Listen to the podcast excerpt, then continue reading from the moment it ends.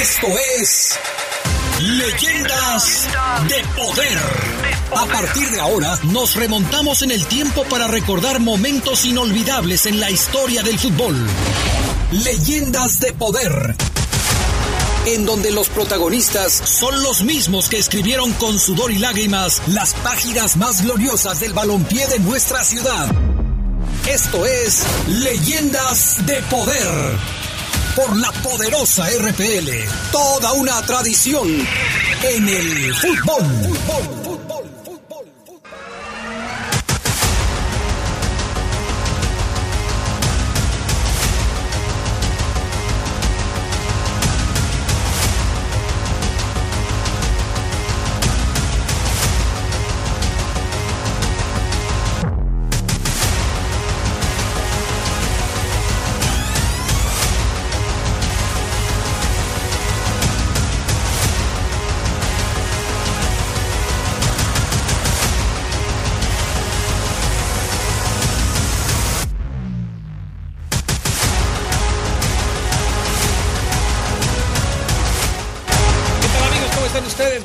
Noches, bienvenidos a una emisión más de Leyendas de Poder a través de la poderosa RPL. Como siempre nos da muchísimo gusto saludarles.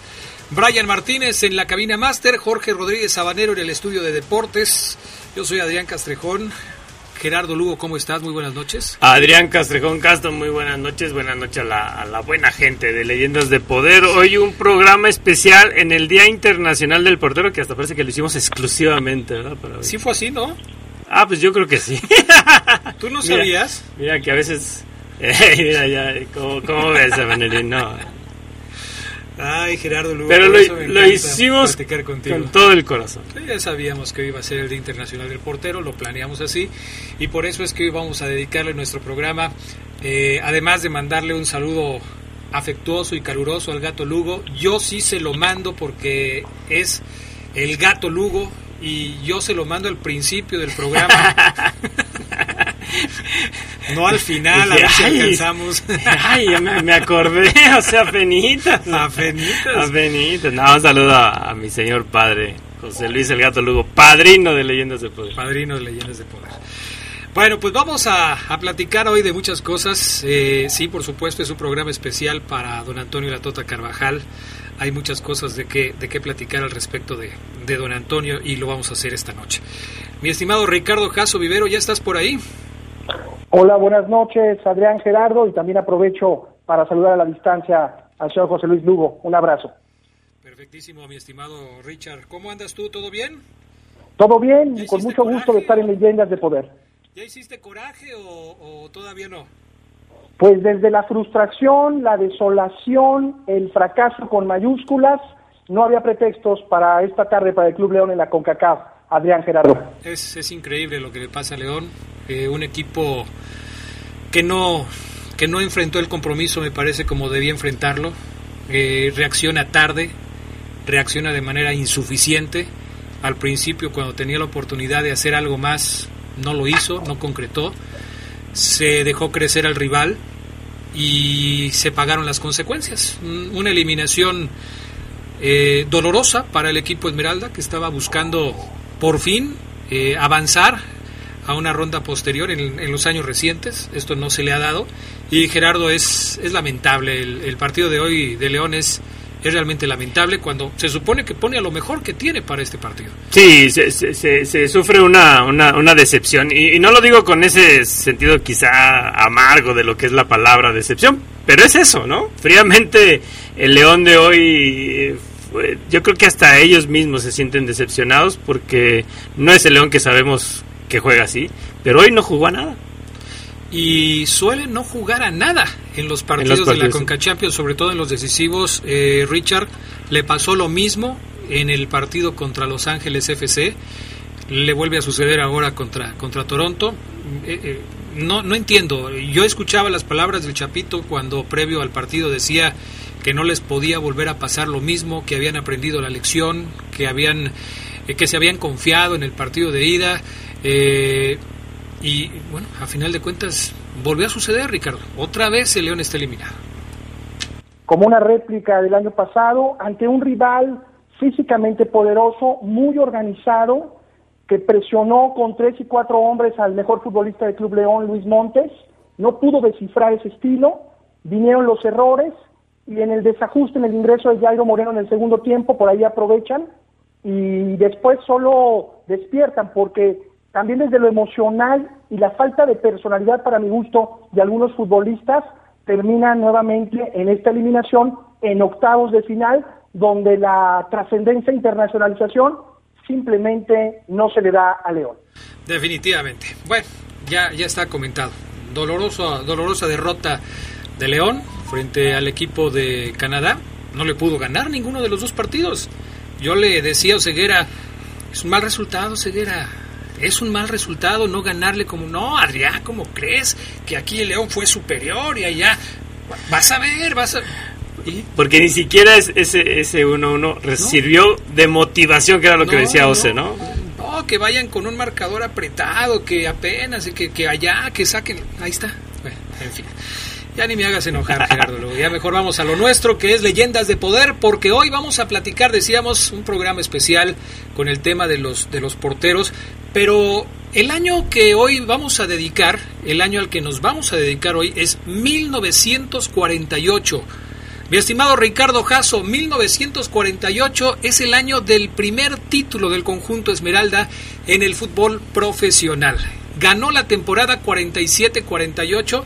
Lo vamos a recordar un poco más adelante en el trabajo que les, que, les preparamos.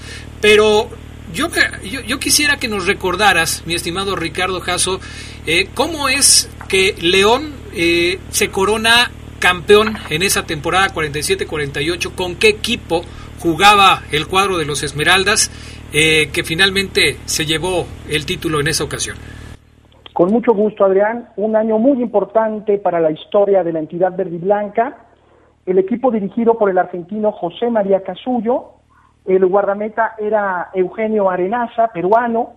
Se jugaba solo con dos defensas, Alfonso Capi Montemayor y Antonio Bataglia tres hombres en el medio campo, el centro medio que ahora es contención, en esa época se le refería a esa posición, Alfredo Costa, en compañía de Antonio Conrado Muñiz y Raúl Maqui Varela.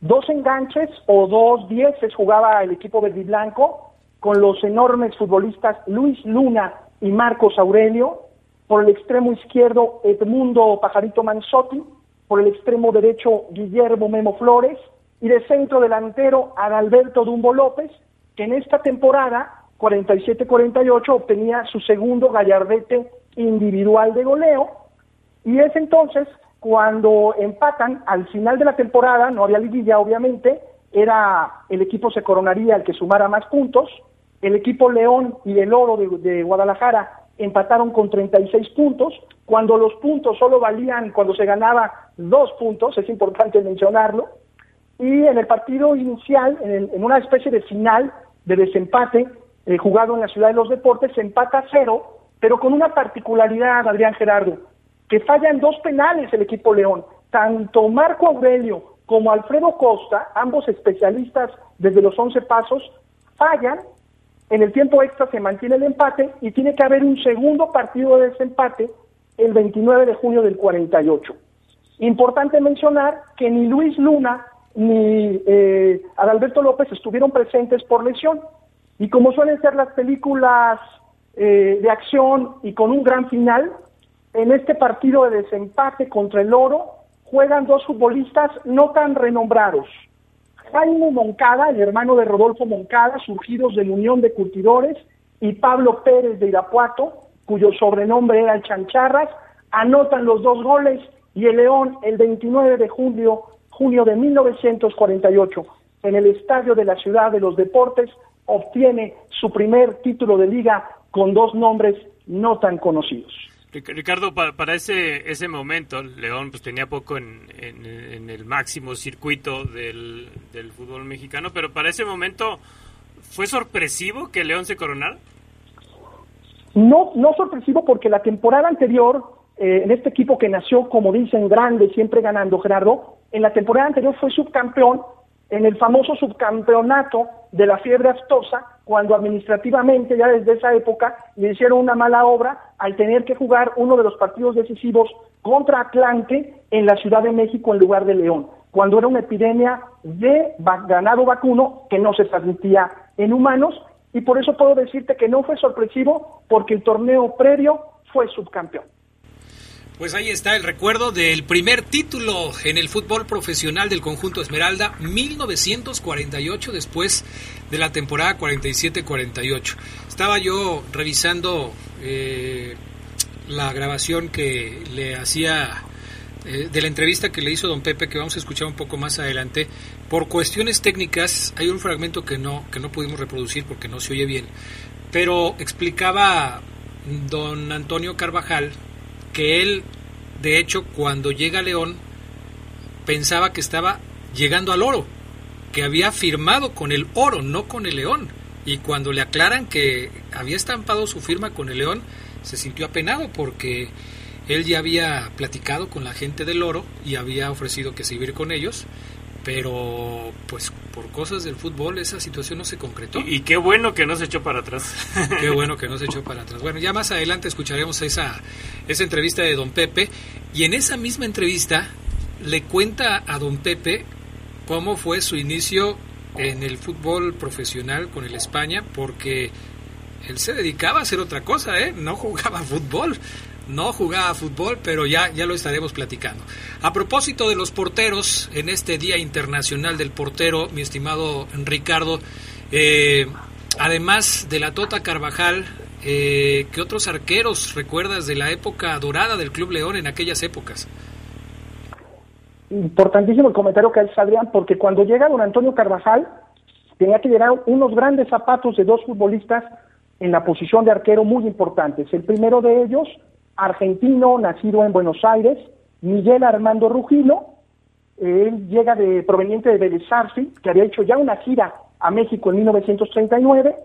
Él solo juega dos temporadas, de 1944 a 1946, pero un detalle importante a destacar es que fue el primer técnico de León y jugador al mismo tiempo en liga.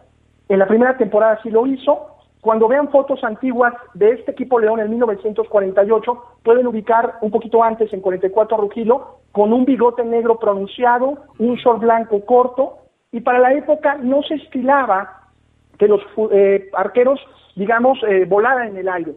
Al hacerlo Rugilo, se cuenta que la gente lo ovacionaba por estos detalles, y además, don Pilar Ramírez, presidente en esa época, incentivaba sus actuaciones eh, de Armando Rugido eh, regalándole centenarios. Él solo está dos temporadas, del 44 al 46. En la segunda temporada deja de ser técnico, contratan a Nemesio Tamayo, un hispano chileno, y posteriormente Rugido se vuelve muy famoso internacionalmente, ya cuando no estaba con León, cuando regresó con Vélez, porque en un partido jugando en Wembley, Inglaterra, con la selección argentina, obviamente contra Inglaterra, Argentina pierde 2-1 pero salva de una goleada histórica con sus grandes atajadas Rugilo y de ahí le llaman el León de Wembley. Por eso este mítico portero es tan importante en la historia del Club León, Adrián. Pues sí, importantísimo reconocer también a otros arqueros importantes que han estado en, eh, enfundados en la camiseta de los Esmeraldas, Gerardo, porque todos forman parte de la historia. ¿eh? Sí, no, y, la, historia de, de, Rugilo, eh, una vez la compartí con, con, Pablo Bujás, que, que, vive allá en, Argentina, y, la verdad es que ese partido en, Inglaterra lo convierte casi casi en, en, un santo, ¿no? Para, para los que son apasionados del fútbol ahí en, Argentina. Eh, fue de los primeros jugadores en México, Ricardo Rugilo, en dirigir, jugando.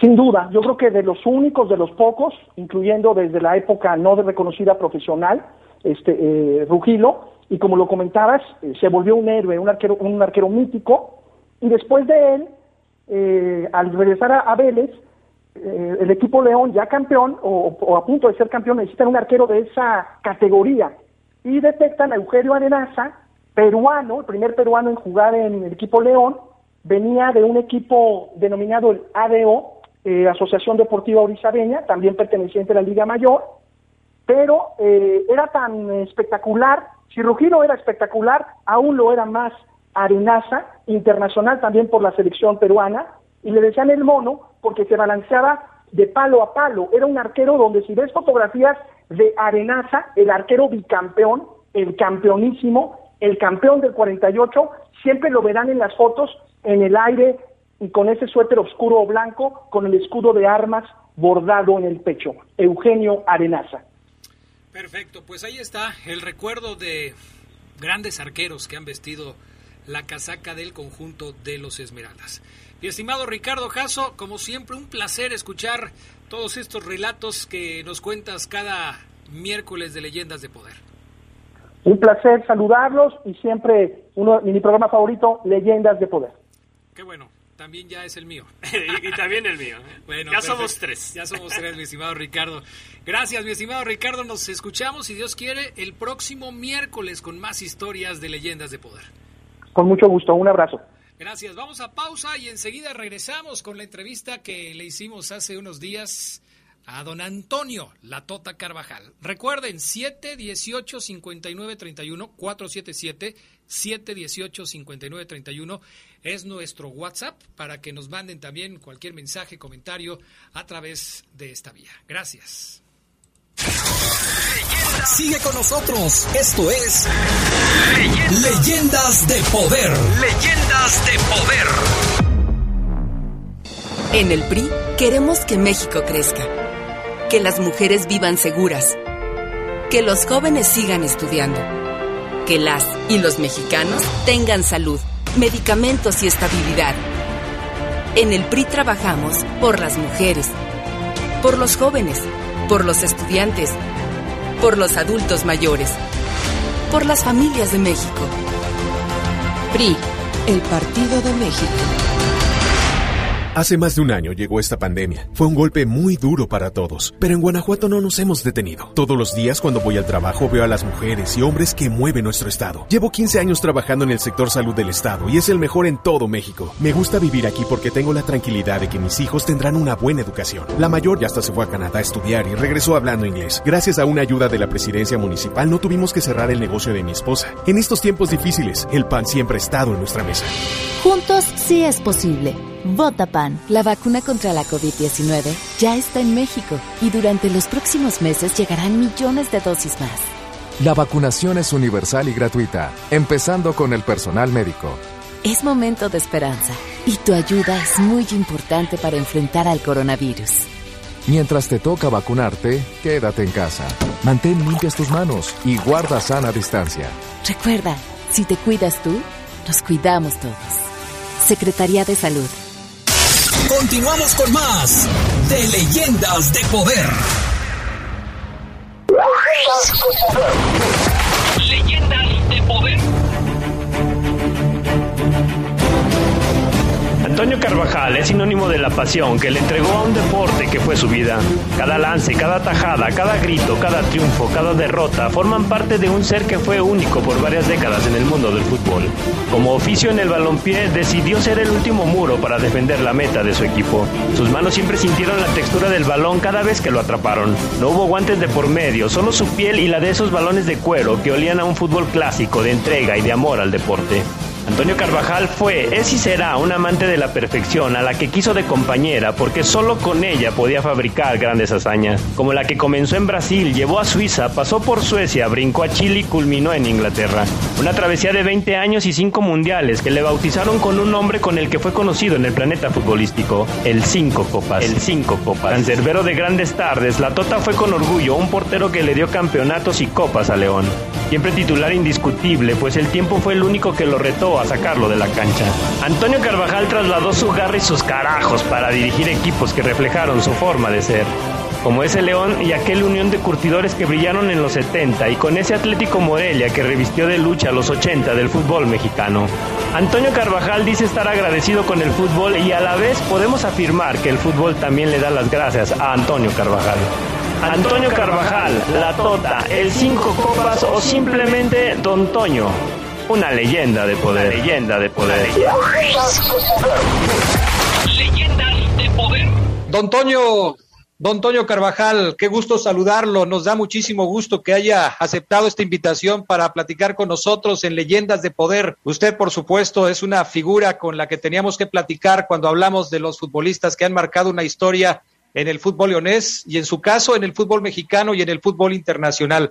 Gracias por, por aceptar esta invitación para platicar con nosotros en este programa de la poderosa RPL. ¿Cómo está, don Toño? Le saludamos a Adrián Castrejón y Gerardo Lugo. Muchas gracias por la atención y a Dios gracias me siento bastante bien. A mi edad, mis 91 años, Adiós, gracias, estoy bien. Me da mucho gusto verlo, don Toño, y saber que está, que está bien. Sabemos que así como ha sido su vida y su actividad, pues, ha de ser difícil, ¿no? Estar en casa, estar en casa, pero gracias a Dios está, está bien. Y mire que este programa de Leyendas de Poder, una idea en la poderosa, pues es para precisamente honrar a estas figuras que le dieron lustre al fútbol de la ciudad y al fútbol mexicano, y sabemos bien que usted es una de ellas. Muchas gracias, a sus órdenes. Don Toño, Hablando de su trayectoria con selección nacional, que fue una trayectoria que muchos quisieran tener, el primer jugador en cumplir con cinco copas del mundo, ¿qué representó para don Antonio Carvajal el ser jugador de selección mexicana? Ah, desde luego, mira, te faltó una Olimpiada porque fui en 1948 a la Olimpiada recién terminada la guerra. Luego fui a Brasil 50, 54 Suecia, 58 Suiza, 62 Chile y 66 Inglaterra, que son los, los mundiales que participé. Una Olimpiada y cinco mundiales. Orgulloso de, ese, de esos este, torneos en los que participé. No alguien en el mundo que lo haya hecho así. Hubo pelea entre ellos que llegaron a los cinco mundiales, parece, parece pero faltó una Olimpiada, ¿verdad? Entonces, fue en 48 en Londres la Olimpiada y terminé en 66 en Londres. Así es. Don Toño, antes eh, el, el, hecho de ser llamado a la selección, pues era casi, casi eh, una obligación por parte del jugador, ¿no? Hoy vemos que hay jugadores que le piensan ir a la selección, pero ¿cómo eran esos llamados? ¿Qué representaban para ustedes el ser llamado a una selección? Oh, pues te sentías muy orgulloso de que te hubieran llamado para ser jugador de la selección, representar a tu país en un mundial, en unos juegos, ¿verdad? Que se hacían hace años, que se llamaban Juegos de la Primavera y que venían los mejores equipos del mundo a participar. Entonces, deseabas, deseabas que te llamaran, ¿verdad? Para poder asistir a esos partidos. Don Toño, desde que apareció en la primera Copa del Mundo allá en Brasil en 1950 hasta la última en, eh, en, en Inglaterra 1966, ¿qué es lo que más destaca de las Copas del Mundo que le tocó jugar a usted? Bueno, pues todos y cada uno tiene su porqué, ¿no? desde luego, pues enfrentarte a los mejores, contra los mejores jugadores del mundo, pues es para sentirte orgulloso de haberte enfrentado a ellos, ¿no? Desde luego no orgulloso por los goles que me metían, ¿verdad? Pero simplemente el hecho de haber competido contra los mejores futbolistas de la época, pues es para sentirte orgulloso, sentirte contento de que tu trayectoria, pues, fue muy provechosa. Don Toño, sin duda alguna le tocó compartir cancha en tiempos donde había figuras Pelé, Puscas, o sea, figuras, figurones del fútbol mundial, ¿no? Eh, ¿Y cuál fue la figura que a usted le gustó más conocer en ese tiempo en sus visitas a los mundiales? A Pelé sobre todo, Pelé que tuvo un detalle extraordinario. Presentó después de muchos años cuando fue al mundial aquí en México, presentó a su hijo Dino, Pelé estando concentrado en Comanjilla, eh, me hizo el favor de venir por mí a mi casa y llevarme ahí a platicar con, con su hijo. Y me dio mucho gusto, ¿no? una figura como Pelé, que para mí ha sido el mejor futbolista que he conocido. Y mira que conocía muchísimos jugadores, ¿verdad? Pero como Pelé, como persona, también excelente persona y excelente jugador. Don Toño, ayer, bueno, México juega contra Gales y recordamos aquella vez que México consiguió los primeros puntos contra, Gales y, sabíamos, bueno, leíamos que la gente festejó el punto como, como si hubiera sido un triunfo. Para ustedes como jugadores, ¿qué significó por fin lograr una unidad para México? No, pues desde luego una alegría tremenda, man. Siempre derrotas y derrotas y derrotas y consigues pues un punto, dos puntos en un partido, tres, pues caray, te da un gusto enorme, sobre todo que te enfrentas a los mejores jugadores del mundo. Y es un orgullo representar a tu país, aunque desgraciadamente muchos jugadores se niegan a estar con la selección. En el pecado llevarán la penitencia. Hay muchas imágenes que se volvieron icónicas, los jugadores saludándolo al final del partido, por su cabeza cuando usted terminaba eh, el partido que lo convertía en el primer jugador en jugar cinco Copas del Mundo. ¿Qué, qué representaba para usted? Una alegría, una alegría tremenda. El representar a tu país en cinco Copas del Mundo, jugar tantos partidos de eliminatoria contra los países, los que nos tocaba, sobre todo pues, Costa Rica, que siempre fue un rival de mucho respeto, como todos, ¿no? Pero éramos de la zona, ¿no? Norte, Centroamérica y del Caribe. Teníamos que eliminarnos con ellos y afortunadamente en todas las actuaciones que, jugamos ganamos y por eso participamos en los mundiales. Don Toño, en ese, en ese mundial le prestaron unos guantes que a los minutos literalmente los mandó al carajo, ¿no? Como usted, como usted dice. Pero, o sea, ¿por qué no usar guantes? ¿Qué, qué significaba para usted eso? Es que yo me acuerdo que tuve un entrenador que me dijo gato con guantes no agarra ratón. Entonces siempre acostumbrado yo a jugar sin guantes. Pero ese día en un acto de compañerismo, un portero, que no me recuerdo desgraciadamente su apellido, me hizo el favor de prestarme y dice, toma, hey, Wolf, your hands, que me protegiera con esos guantes en mis manos, ¿no? Total que los agarré, me los puse Viene la primera jugada, me tiro, me lanzo sobre ellos, me alabareo la pelota, la volví a reconquistar, despejé el balón, me quito los guantes, se los aviento al portero, dije, tantos tinaderas que no sirven para nada. Ay, qué caray.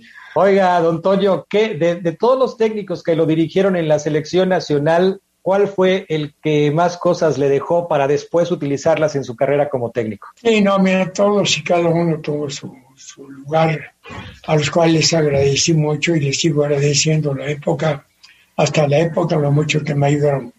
Octavio Iván fue el primero en 50.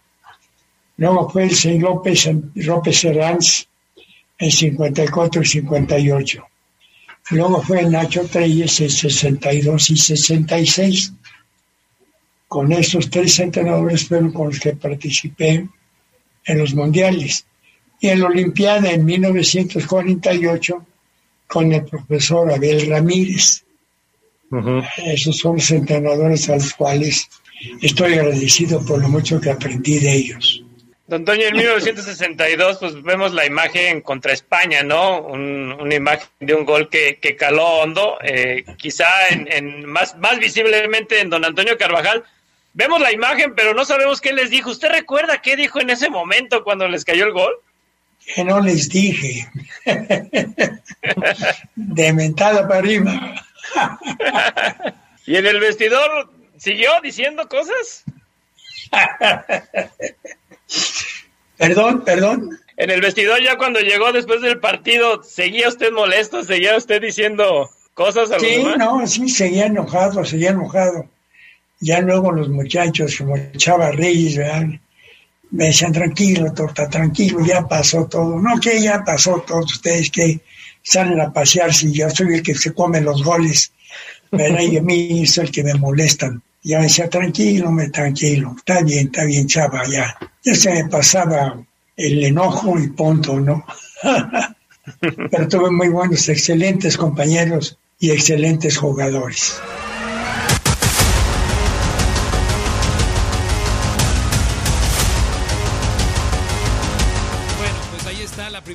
Esta entrevista con don Antonio Latota Carvajal.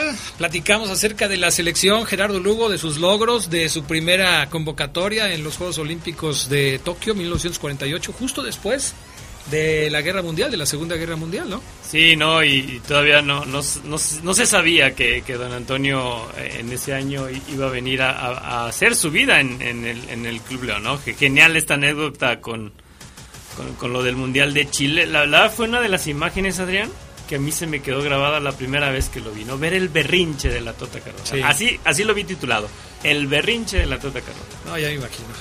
Dice, ya somos cuatro, eh, por acá nuestro amigo terminación 5193. Adrián, excelente programa con el señor Gerardo Lugo. Saludos, los vengo escuchando en la oruga T016. Mándele un saludo al operador de este Optibus que va haciendo excelente trabajo. Pues un saludo, por supuesto. Y que le suban al volumen. Y que le suban para que todo, todos, todos se enteren de que va va por ahí el asunto, ¿no?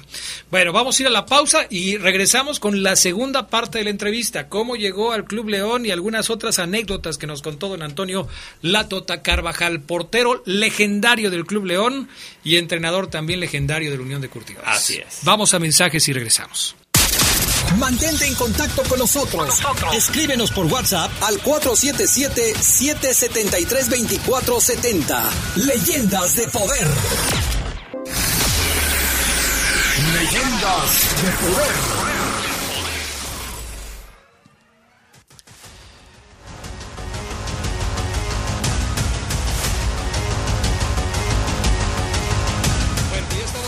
Vámonos con la segunda parte de la entrevista a don Antonio Latota Carvajal. Nos cuenta sus anécdotas, la historia de su llegada al conjunto Esmeralda y algunos otros temas. Escuchemos. Don Toño, después de aquella, de aquellos Juegos Olímpicos del 48 que usted recuerda muy bien, llegó a jugar al, equipo Esmeralda, al equipo León, con el que consiguió también títulos muy importantes, Copa, dos ligas, el campeón de campeones. Eh, ¿Cómo fue su llegada al Club León? Platíquenos la, historia. Muchas veces. Oh, pues fue, fue, muy agradable por nosotros porque yo jugaba en el España entonces de la Ciudad de, México, del DF.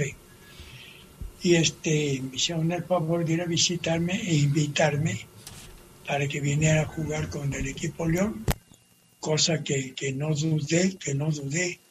Nos vinimos cinco jugadores de aquel equipo España, que fue donde yo me dio la oportunidad de estar en, ya en la primera división, ¿verdad? Que todos había dos equipos, eh, digamos, de españoles, que era el España y el Asturias.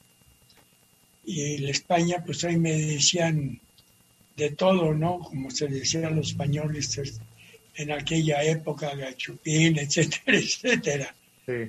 pero me daba risa porque me reía de todo lo que me decían. Yo ya estaba jugando en un equipo de fútbol donde tuve compañeros como el señor Isidro Lángara, que era, era un jugadorazo, un delantero centro que metía goles por todos lados. Tengo una anécdota muy buena de Fernando García, el gavilán, que me tiraba gol, le pegaba con una fuerza, pero con una fuerza bruta, valga la expresión, que me dejaba incluso, incluso hasta inclinado que me dolía el pecho. Y me recuerdo que había un jugador, Tuñas, que le decía, no seas tan infeliz, en otras palabras, es un chaval, es un chamaco, y mira cómo, cómo le estás tirando con tanta fuerza como le pegaba a él, ¿no? Me decía, este va a ser el mejor portero de México. Y ya me sentí orgulloso de que me dijera eso y ya luego me tiraba para que me luciera. Don Toño, hoy, hoy tardan meses eh, el, hecho de renovar a, un jugador contractualmente, pero en aquel tiempo era difícil que ustedes y una directiva, los dueños del equipo, llegaran a un acuerdo como ahora, como ahora se estila. Eh, ¿Era fácil contratar a un jugador como usted? Mira, desgraciadamente esa fue una mala pues una mala acción que pasó para con nosotros, ¿no? Cuando nos se retiró el España, nos, en una comida que nos hizo especial, nos dijo, tengan esta carta, que es su carta de libertad, tengan cuidado con ella, es su patrimonio. ¿eh? Esto cuando ustedes firmen un contrato con un equipo, recójanla, ¿verdad? O bien sáquenle provecho. Cuando llegamos aquí, que fuimos cinco jugadores, Saturnino, Molina, Plata, este Bravo y yo, ¿verdad? llegamos y nos pidieron nuestra carta. Le dijimos, bueno, ¿cuándo nos las dan? Mañana se las damos. Ese mañana nunca llegó. Es la única, bueno, malestar que tuve con la directiva y con el equipo León. De ahí en fuera, pues todo lo fue alegría. Tan es así que a Dios gracias todavía estoy aquí en León. Don Antonio, eh, llegó usted para convertirse en una figura del equipo y convertirse en un emblema de, del equipo Esmeralda por sus, eh, eh, por sus actuaciones como portero del equipo de León. ¿Cómo fue el cambio de estar con el España a jugar ya con el equipo de León, con su gente, en su ciudad, con, con, con alguien que es de provincia, como los aficionados de León, pero que estaban ávidos de ver fútbol de calidad? ¿Cómo fue ese cambio?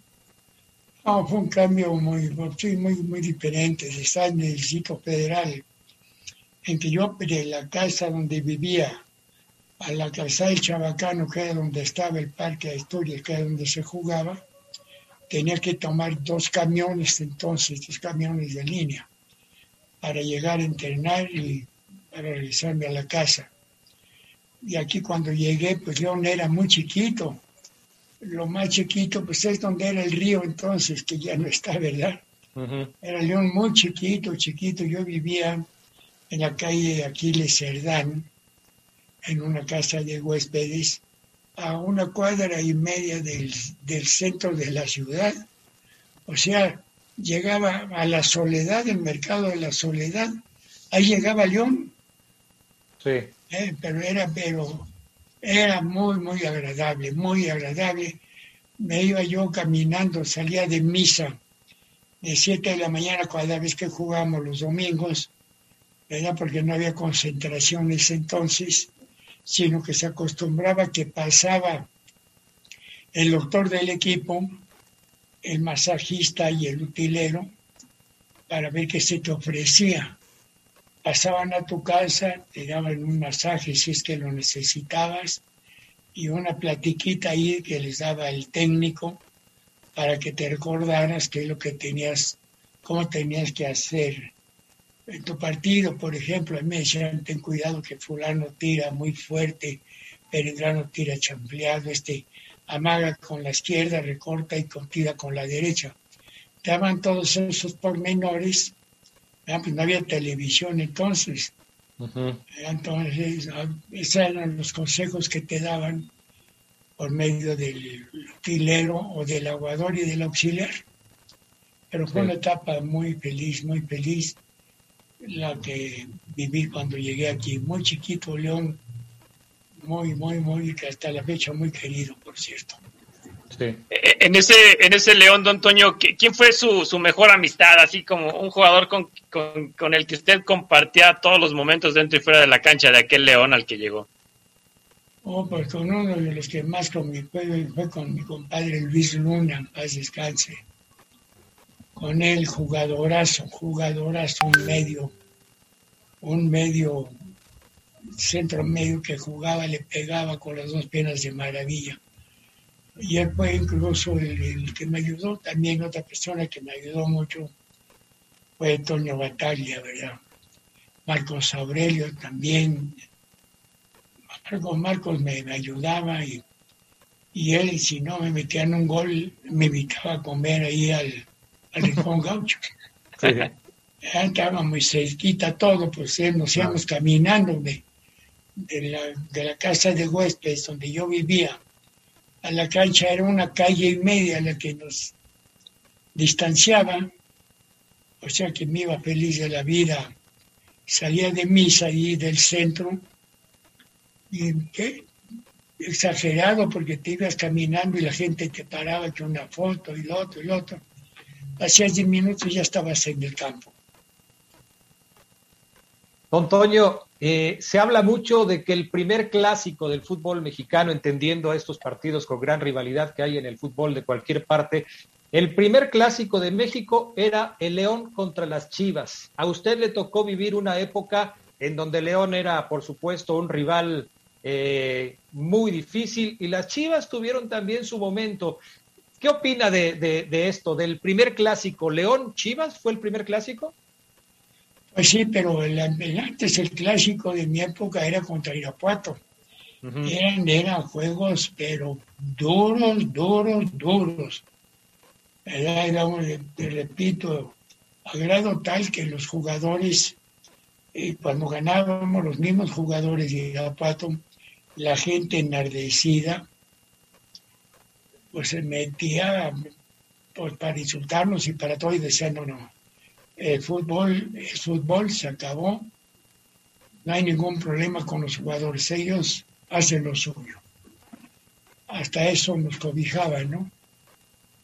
Te sentías muy bien, pero también con cierto miedo. Y yo luego ya lo agarraste como, como que era, de cajón eso, que te insultaran, te gritaran.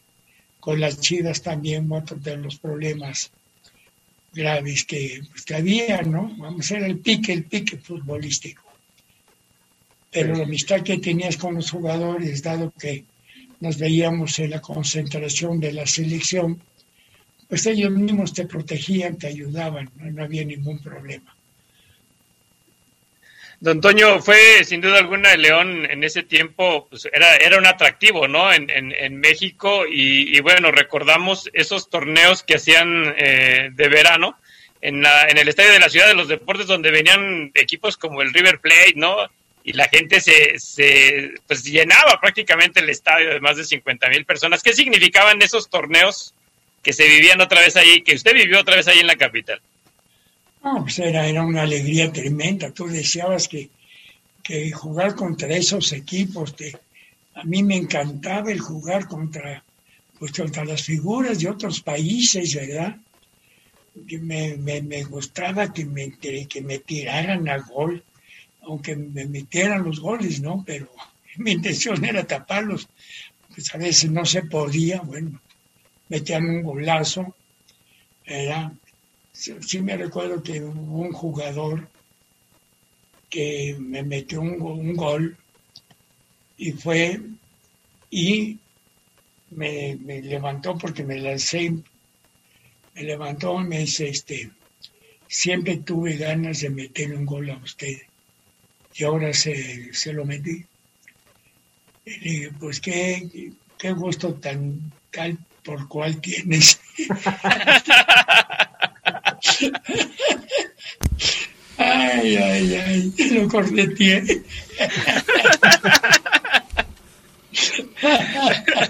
¿Y si lo alcanzó o no lo alcanzó, don Antonio?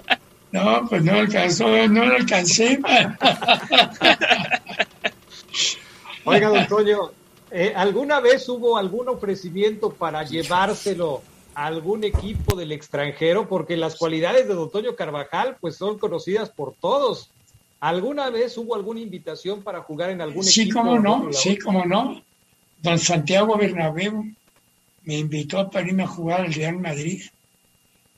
fui muy criticado, me recuerdo muy bien que fui muy criticado por la prensa, que cómo era posible que hubiera dejado esa oportunidad. Y le dije, es que yo quiero, si México me vendó la oportunidad de, de defenderlo, de ir a una Olimpiada primero y luego ir a un mundial, pues quiero entregarle mi fútbol al fútbol mexicano. Me lo aceptaron, ya se tranquilizó un poquito la cosa, ¿no? Pero sí dijeron que por qué no había querido ir. Y esa fue mi contestación. Quise darle el fútbol que a, México. Él fue el que me brindó la oportunidad desde 48 en la Olimpiada de Londres recién terminada la guerra. Había mucha pobreza en ese entonces cuando llegamos a, jugar contra el Mundial de Inglaterra, ¿verdad? Sí.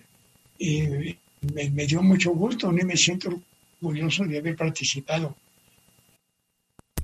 Bueno, pues ahí está la entrevista con don Antonio Latota Carvajal. Vamos a pausa y enseguida regresamos con más de Leyendas de Poder a través de la Poderosa.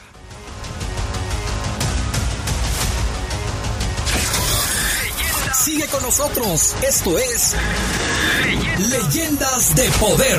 Leyendas de Poder.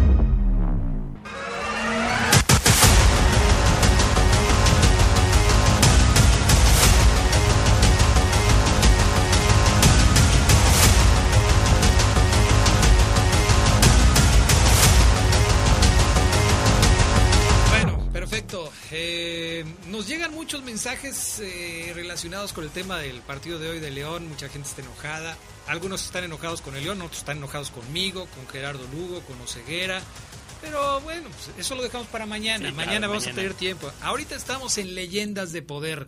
Gracias a nuestro buen amigo este Jorge Alfaro que dice qué maravilla de programa. Saludos a Adrián y Gerardo, gracias. Este, mm, bueno, ahí vamos a dejarle porque vamos a escuchar la cápsula de 1900. Escúchenla, escúchenla. Está buena, está buena. Está buenísimo. 1948, el año del primer título de León. Escuchen esto. Luego de una larga pausa de 12 años, Londres esperó y acogió la cita olímpica en 1948, ya que tiempo atrás había sido designado para albergarla en 1944. Para México, 1948 constituyó una importante cosecha de medallas, pues significó la mejor participación con cinco metales desde su debut oficial. El fútbol mexicano tuvo representación en la justa y en el equipo ya aparecía en la convocatoria el legendario portero mexicano Antonio Latota Carvajal. Era su primera convocatoria a selección nacional. En ese año, 1948, nacía el Estado de Israel y se fundaba la Organización Mundial de la Salud, hoy tan conocida por su lucha contra la pandemia del COVID. En Bogotá, Colombia, se creó la OEA, Organización de los Estados Americanos. Lamentablemente, también en 1948 fue asesinado Mahatma Gandhi en Nueva Delhi, el dirigente más destacado del movimiento de independencia de la India. En México, las salas cinematográficas exhibían las cintas de un Pedro Infante en todo su esplendor, con películas como Los Tres Huastecos, Nosotros los Pobres y Ustedes los Ricos. Mientras en la radio, canciones como Verdad Amarga de Consuelo Velázquez, Yo tengo que decirte la verdad, me duele el alma. y Me acuerdo de ti de Gonzalo Curiel, Si tengo tristeza, me acuerdo de ti. se volvían éxitos entre el público romántico de la época. Era 1948, el año en el que León conseguía su primer título del fútbol mexicano. Durante la temporada 1947-48, León terminó en la cima de la tabla general empatado con el Club Oro. Ante esta situación, para definir al campeón se tuvo que jugar un partido entre estos dos equipos, aunque el resultado final fue empate sin goles. Es por ello que se tuvo que efectuar un segundo partido dos días después, en el Estadio de la Ciudad de los Deportes, actualmente conocido como el Estadio Azulgrana, en la Ciudad de México. En el segundo encuentro, la Fiera logró imponerse con marcador de 2 a 0 y de esa forma consiguió el primer título de su historia en ese 1948.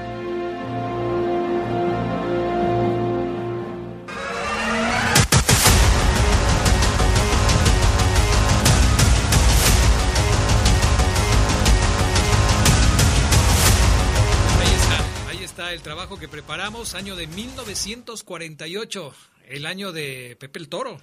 Aquel Torito, to- Torito. ese, ese mero, ese de las películas de Pedro Infante. La que hemos visto un sinfín de veces. Y, y- pero fíjate que lo, a mí lo que me encanta de esta sección es cómo puedes relacionar. ¿Cuántas viste, cuántas veces viste la película de Pepe el Toro? La de nosotros, Sí, los, la, la trilogía, ¿no? los pobres, ustedes los ricos. Y Pepe el Toro. Y Pepe el Toro. ¿Cuántas veces las viste? No, un montón. Bueno, ¿cuántas veces habías relacionado que esa película se estrenó el año en el que León consiguió su primer título? Hasta, hasta dan mexicano? ganas de, de viajar y regresarte y ver cómo fue ese, ese estreno, Sí. cómo, cómo fue ese partido final. Exacto. O sea, Estar en la ciudad, eso, en el estadio de la ciudad de los deportes, leer el periódico y enterarte que había muerto asesinado Mahatma Gandhi. O sea, son muchas cosas. ¿Cómo, que te verías tú de Pachuco? ¿De Pachuco bailarín? de así Pachuco, como sí, Tintán. como Tintán, con no, esos no creo. No son como que mis gustos. Bueno, para cerrar el programa de hoy, los vamos a dejar con esto que se llama De leyenda a leyenda. Escuchen las anécdotas y las cosas que don Toño Carvajal le platicó a don Pepe Esquerra. Leyenda a leyenda. Esto es De Leyenda a Leyenda. Un espacio donde recordaremos las inolvidables conversaciones de Don Pepe Esquerra con aquellos jugadores que marcaron toda una época en el fútbol. Leyenda a Leyenda. Hoy tendremos una gratísima sorpresa. Estamos para saludar a través de estos micrófonos al gran ídolo del fútbol mexicano, al famosísimo Cinco Copas, don Antonio Carvajal. Pasaron de 1950-51 a 55-56, cinco años para que León volviera a ser campeón y nuevamente Antonio Carvajal como portero campeón del equipo León. ¿Qué diferencia encontraríamos, Toño, del equipo de 1951 al equipo que fue campeón en 55-56? Lo que me gustó mucho de ese equipo León, todos los años que yo estuve conviviendo ahí, fue la gran camaradería que existía entre todos los componentes del equipo. No se puede uno olvidar que en ese tiempo se pagaba poco. Y el Pato Aurelio, junto con otros jugadores, eh, que a veces era yo, que a veces era Bravo, que a veces era Luna, eh, pues que iba a las tenerías con Don Pila, con Don José Julio, con los Quirós, con este Don Irineo Durán en paz descanse, con este, en fin, con toda esa playa de, de señores que amaban al fútbol y que tenían tenería, pues iba para el pato el, el lunes, al día siguiente que jugamos un partido, y pues cooperar, ¿verdad? Y de ahí nos salía una prima extra. Pues esas son situaciones que nunca se olvidan y que pues no por el interés de lo que te dieran, sino simplemente por agradecimiento a la forma en que la gente se comportaba con uno, pues tenías que dar tu máximo esfuerzo, ¿no? Las diferencias, las comparaciones siempre son odiosas, ¿no? Eh, Toño, ¿qué ambiente encontraste tú? Estamos hablando del año de 1950, ¿no? ¿Qué ambiente encontraste tú en el equipo León y con los compañeros que formaban parte del equipo? No, extraordinario. Basta que decir que yo había tenido la oportunidad de ir con Abel, que entonces era preparador físico del equipo León. Él había ido como entrenador de nosotros a la Olimpiada en 1948 en Londres.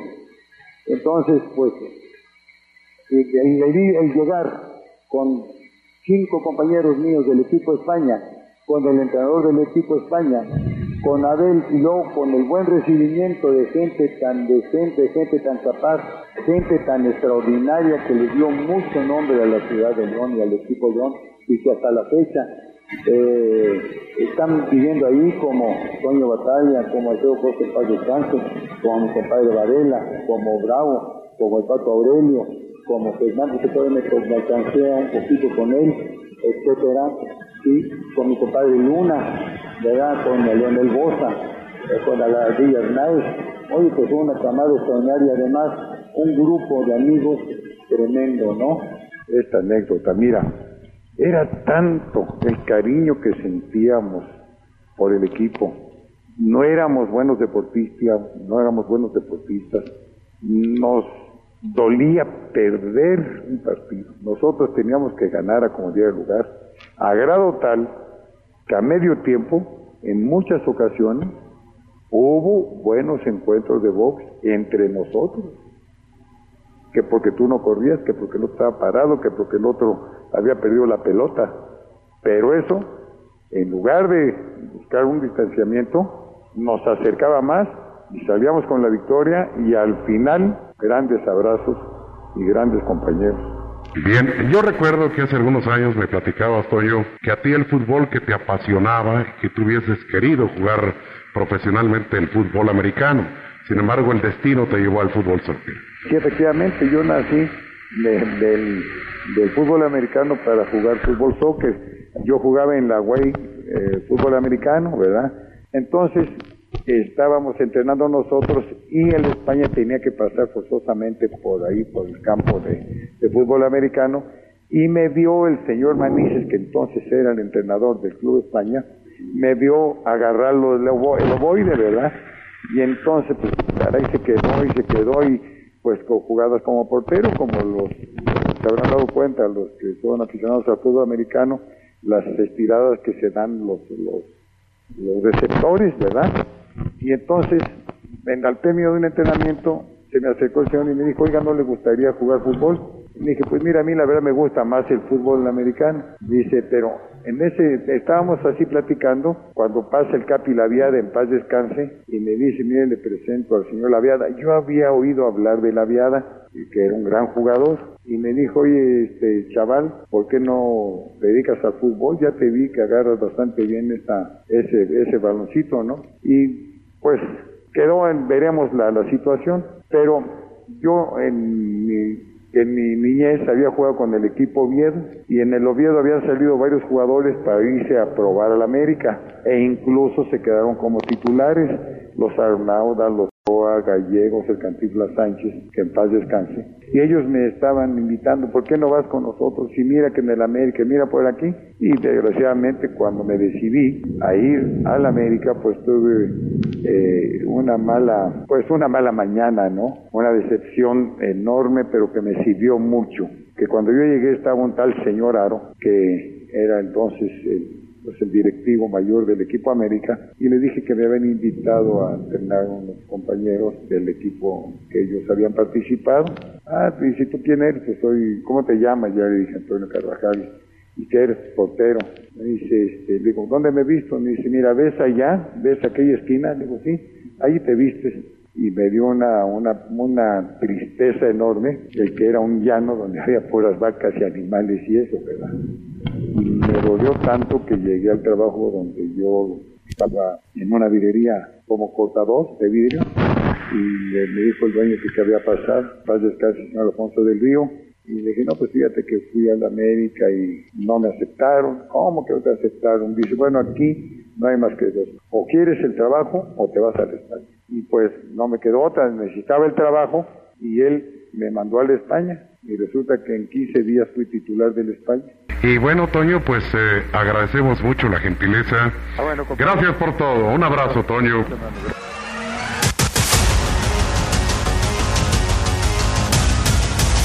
Bueno, pues ahí está la entrevista con don Antonio Latota Carvajal que le hizo don Pepe.